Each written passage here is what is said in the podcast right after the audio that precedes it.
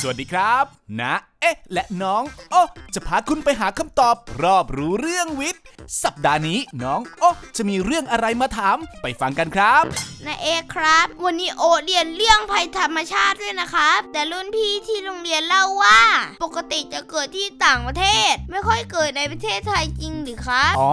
ที่ผ่านมาภัยธรรมชาติ หรือภัยพิบัติธรรมชาติ อาจเกิดในประเทศเราไม่มากเท่ากับในต่างประเทศนะครับ แต่ปัญหามลภาวะในปัจจุบัน ส่งผลกับการเปลี่ยนแปลงทางธรรมชาติทำให้ภัยพิบัติธรรมชาติ สามารถเกิดขึ้นในประเทศเราได้ทุกที่และทุกเวลาเลยนะครับ ถ้าอย่างนั้นก็น่ากลัวมากเลยนะครับนายเอแล้วเราจะป้อง กันได้อย่างไรครับ อืม เราสามารถติดตามข่าวสารเกี่ยวกับภัยพิบัติทางธรรมชาติจากศูนย์เตือนภัยพิบัติแห่งชาติ ผ่านทางแอปพลิเคชัน Thai Disaster Alert ได้เลยนะครับ ช่วยแจ้งเตือนเหตุล่วงหน้า รู้ไว ปลอดภัยทุกเวลาเลยแหละครับ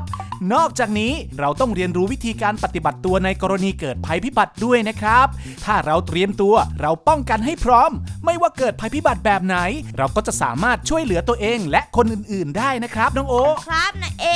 งโอ จะเตรียมตัวให้พร้อมครับ เก่งมากครับ และที่สำคัญวันที่ 13 ตุลาคมของทุกปี เป็นวันลดภัยพิบัติสากลด้วยนะครับ น้องโอะสามารถแนะนำเพื่อนๆให้โหลดแอปพลิเคชันนี้ไว้ เพื่อช่วยกันลดความเสียหายจากการเกิดภัยพิบัติได้นะครับ ได้เลยครับนายเอ ติดตาม เอ๊ะ ยังไงนะ สงสัยต้องสืบก่อนจะเงิบ ได้ตามช่องทางแฟนเพจ NSM Thailand หรือรับฟังได้ทาง YouTube NSM Thailand และ SoundCloud Podcast The Cube Podcast ทุกวันพุธเวลาเที่ยงตรงครับ เอ๊ะ ยังไงนะ